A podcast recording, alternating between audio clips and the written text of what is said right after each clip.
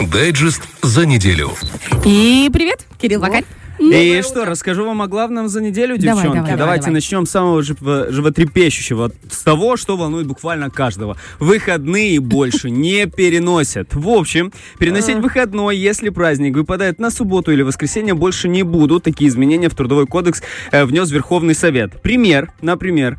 А, пример, например. 8 марта мы отдыхаем, потому что... А у нас суббота, да? И мы в субботу отдыхаем за субботу, а уже в понедельник мы отдыхаем за то, что нужно было отдыхать 8 марта и Это чествовать так раньше, прекрасных дам. А в новом году так не будет, и будем отдыхать э, тогда, когда Зачем ты это придется. сделал? Зачем ты испортил настроение прям с самого утра? Еще и Еще на 8 8 марта. Так, давайте другой Пример. пример.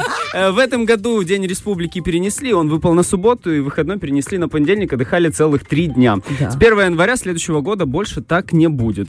А Елена Ключенко, министр по социальной защите, объяснила это так, э, что цель рациональное использование рабочего времени и отдыха. И доведу до конца. Соответственно, там еще есть очень много из того, что она сказала. В конце было так. Соответственно, повышение уров- уровня заработных плат.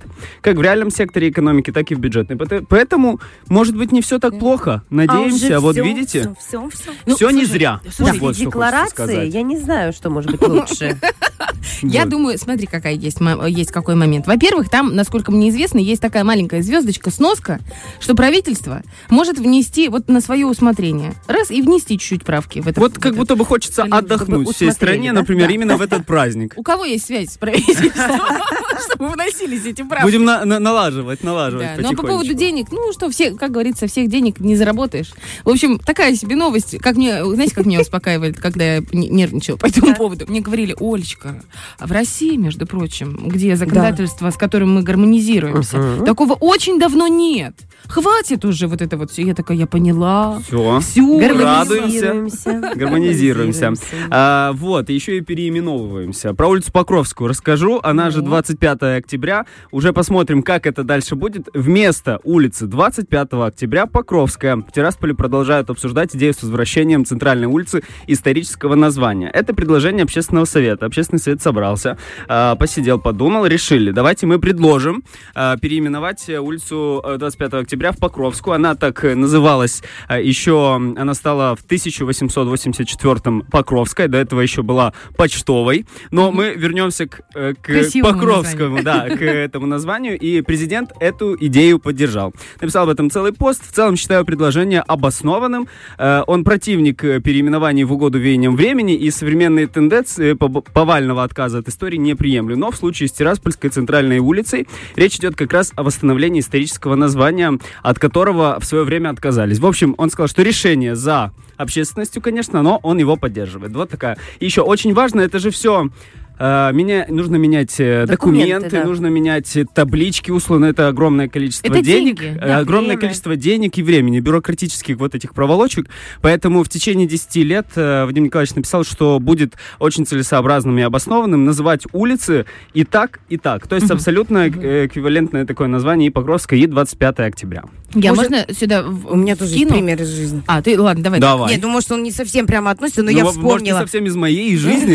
Нет, нет, из жизни моей бабушки. А Он к улице, к этому важности, может, ничего не имеет, но она была замужем три раза, и когда она И разводилась, и за каждого мужа она, когда выходила, брала ее фамилию. Ей нравился этот карнавал, Нормально. понимаешь, документов в, в ящичке. И когда она разводилась с третьим мужем, она выбрала фамилию второго мужа, а потому что она А? красивая. Так и мы, не почтовая, но покровская. Это у меня бабушка тоже такая говорит, я Ольга Бархатова, зачем мне становиться Кузнецовой? Она осталась навсегда на своей девичьей фамилии. Говорит, я фамилией Бархатова». повезло. Да, ну, Да. А потом и мне. Да. А что хотела добавить, это важный момент. Если у вас нету вдруг э, возле дома таблички с улицей и с э, номером дома, э, за это может прилететь штраф. Да, Мне жителю этого дома? А, ну, я имею в Ну, виду, если не за весь частная. дом, в частности, а, Если- за частный дом, нет, в нет, у меня частности. пока только квартира. Но хочу большой дом, да. Многоквартирный. Хочу себе на квартиру повесить табличку. А, В общем, идем дальше по новостям. Чтобы уберечь население, Министерство внутренних дел Приднестровья совместно с, э, со специалистами IDC разработали защиту от телефонных мошенников. Наконец-то! Больше можем не говорить, не убеждать, не рассказывать. В общем, как это работает?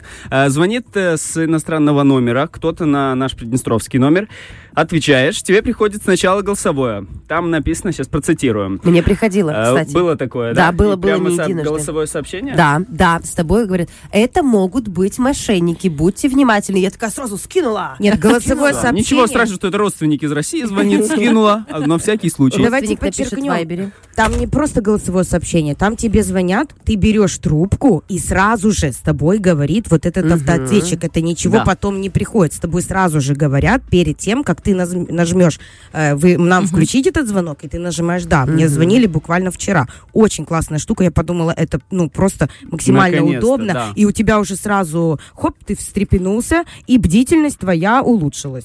А для того, чтобы понимать, насколько это полезно и важно, с начала года 47 человек обманули на сумму около 3 миллионов рублей.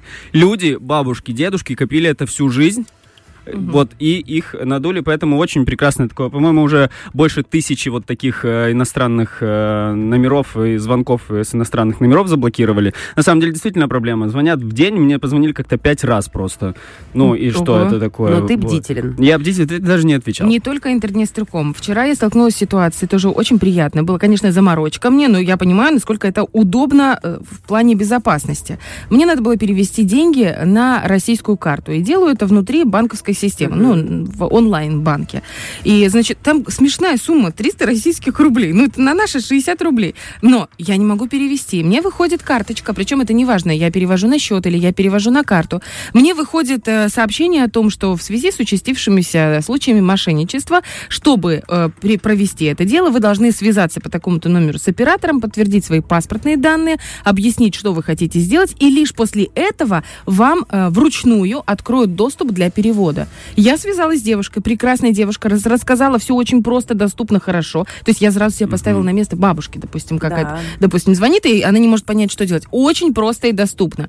Тут же она говорит, я вам открыла доступ, все вперед. Я перевела эти там 60 рублей на наши, Мгм. получается, и все отлично. Я такая думаю, как хорошо. Это оперативность. Да, может быть, и не так быстро, как Зато кажется. безопасно. Да, но с другой стороны, оперативность в том плане, что вот в России, насколько мне известно, эти же мошенники, они постоянно. И Мгм. они не могут в связи с большим количеством операторов, большим количеством банков. Людей они, просто да, И элементарно. просто людей. Они не могут это так быстро реализовать, как у нас. Зато э, не смогут так оперативно бабулечки переводить быстро денежки Да. мошенникам. Раз, и все, и отрезали. Там Мгм. оператор понимает, что что-то нечистое. Такая, простите, но, кажется, вас хотят обмануть.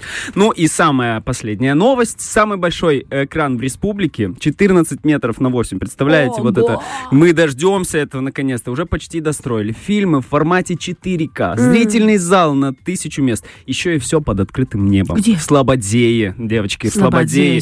Э, Почти его достроили. Уже э, буквально еще чуть станет холодно, а холодно как будто бы даже не хочет становиться. У нас такая теплая-теплая Классная, осень в да. этом году. А его почти достроили. И э, Тищенко, глава э, района, сказал, что как будто бы вот мы бы его открыли, но хочется все-таки достроить его полностью, обустроить всю территорию, чтобы люди приезжали на машине, парковочные места были, чтобы э, вот плиточка постелена, чтобы хорошо было все сделано, газончик зелененький, все хорошо. И уже э, в этом году будет какой-то примерный показ, э, такой, знаете, вот, э, может быть, бутафорный. Мгм. Ну, В смысле бутафорный? Одноразовый. А. Одноразовый сеанс, да, вот такой. Это когда Э, фонтаны построили, надо быстро включить, выключить и- и а заморозить на зиму. Понравилось? Будет еще. Это такое, бета-версия. И в следующем году уже будем в полную ездить в Слободею и смотреть кино под открытым небом на самом большом экране э, в нашей республике. Здорово. Вот Круто. такой вот дайджест за да? неделю. Это как раз, мне кажется, по, знаете, теории разбитых окон, когда нужно сначала внешне все это приводить в порядок, потом все, все и сознание Чтобы людей приведется. инфраструктура соответствовала вообще идее и задумке. Ты Раз это приходишь, и классный тебе уже приятно да. там находиться, потому что если там вот что-то недоделано, там недоделано, уже нет той атмосферы, того антураж тот. антуража.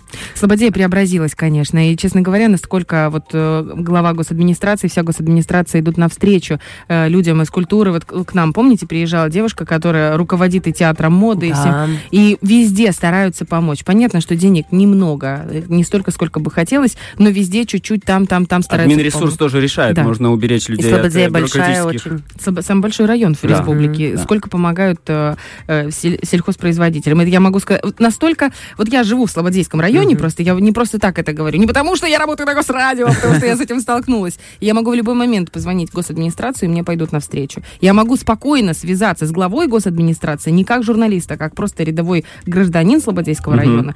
И, Попросить о помощи. Попросите о помощи, мне спокойно, я спокойно приду. Я, причем я это делала. Когда мне надо было, я это делала. Спокойно. Вот. Спасибо тебе большое за новости. Вы прекрасны, как всегда, у вас очень классно, и всем хорошего дня. А, спасибо, это был Кирилл Вакарь. Фреш на первом.